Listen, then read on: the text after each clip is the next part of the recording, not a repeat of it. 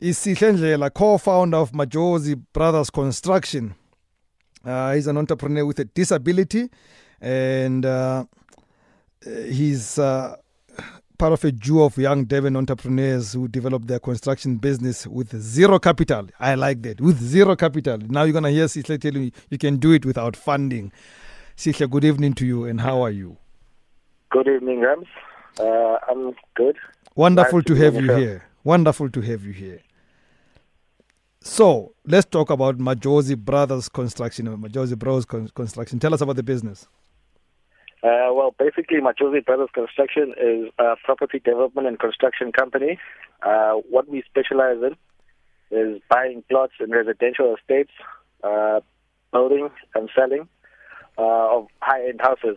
Uh, we also have a commercial wing where we do commercial uh, projects such as building of malls.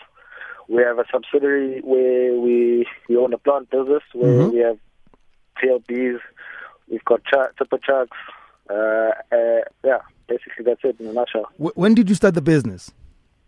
And the business has been around for five years now. Okay. We started in 20, 2013, Yeah. Now, so we're in our fifth year of operation. Sihle, you, you, you live with a disability. If if it's not of any inconvenience or intrusion to you, what disability do you live with? And you're free not to answer that question. Uh, well, I'm uh, I don't mind at all. I'm actually blessed with the gift of dyslexia. I'm dyslexic. Oh, okay. I'm glad we st- we're talking and we're not writing our conversation.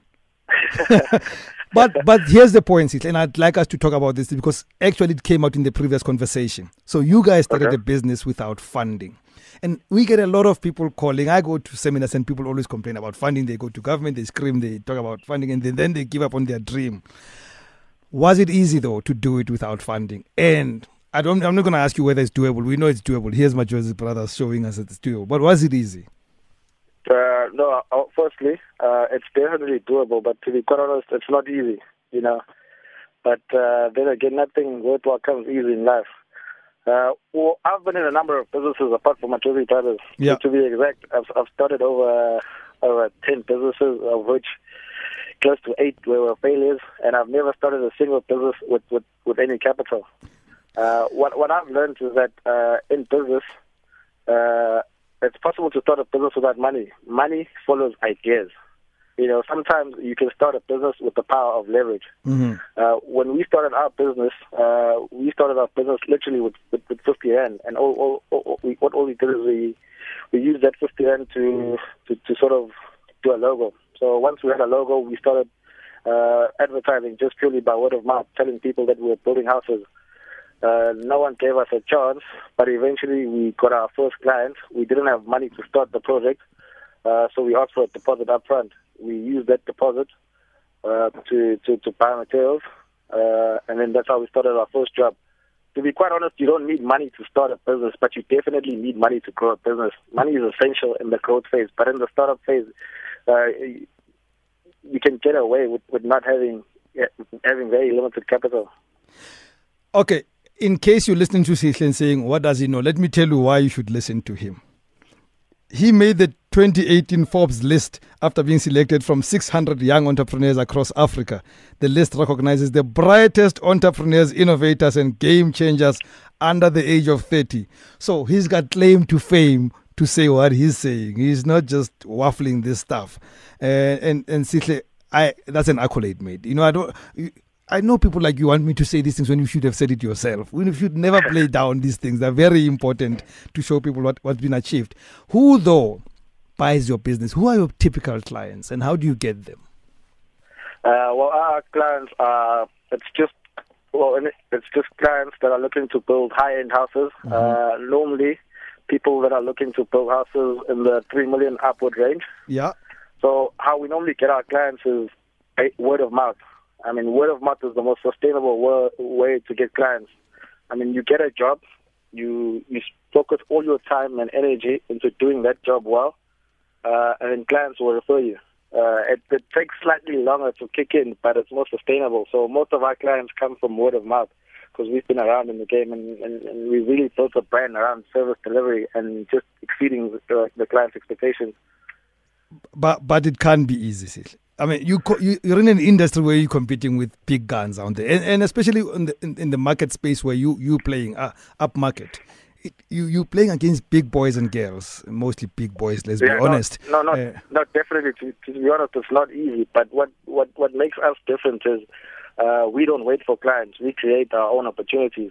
Uh, that's why we buy our own plots and we build and we sell. Hmm. So we we we wait for we. So what what happens is we'll buy a plot, we'll build, we'll sell. A client will be driving past, and then they'll want to know what are you guys doing? Like, uh, can we have more information about your what what your services?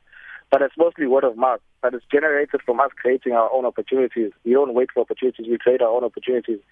Uh, I mean, we started the business in 2013 when we were just doing houses in in the townships mm. around Durban. Um, so we the business grew quickly. It grew quickly in a very short space of time. We were turning over six million. We had 52 employees. We had eight vans. But for the very first time, we were hit by market volatility. The clients just dried up. So mm. what happened is our workforce went from 52 to 10. Gee. So uh, one day we were just driving past uh, a township and we saw a plot of land for sale. It was going for about twenty thousand. So all we had was uh, was, was about thirty thousand left. So we said, what, what plot of land goes for twenty thousand in this country? Definitely. Then yeah, we should get the land back. Okay, yeah, continue. It's a, no, it's a, it's a semi, it's a semi, it's a semi, semi location, semi homestead. Mm-hmm. So at the time they were going for about twenty thousand. So we said, no, we've got about thirty thousand. Why don't we buy this plot? Uh, and then build a house so that we can keep our employees employed and hopefully try and sell it. So at the time, we, we didn't qualify for a bond, so we asked uh, my partner's girlfriend to take the bond on our behalf. So she did. Uh, we sold the house at slab level, and then we discovered that we actually made more as a developer than we would have wow. as, as, as builders. So that's when we said, no, why don't we stick to actually development? Up, uh, yeah, developer builders. So we started looking for sites, but unfortunately, there weren't enough sites to turn it into a viable business. And that's when we discovered estates. But now wow. the problem with the estates was that uh, plots cost about a million. Yes. Now we didn't have a million lying around. so we we gave it some time. We thought about we thought we approached the banks. The banks said they couldn't finance us unless we owned the land. So we couldn't get around uh, the issue of owning the land. So we thought about it and we said, what if we could get four guys who could each contribute 250 each that's a million. And then uh, we take a joint bond to build a house. Uh, so we, we pitched the idea to over 150 people that all said no.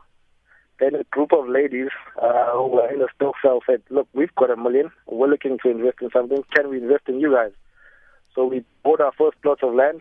Uh, I must say it wasn't easy to get into to, to the estate. Uh, we bought a, the plots of land, we built our first house, and we haven't looked back ever since.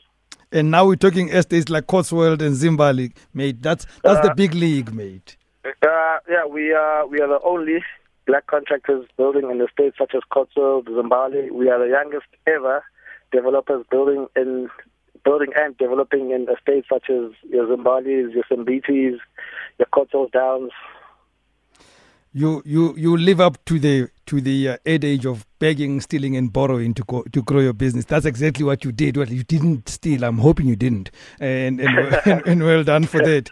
But but I I I, I love your business, Sihle. Uh, anybody listening to us now?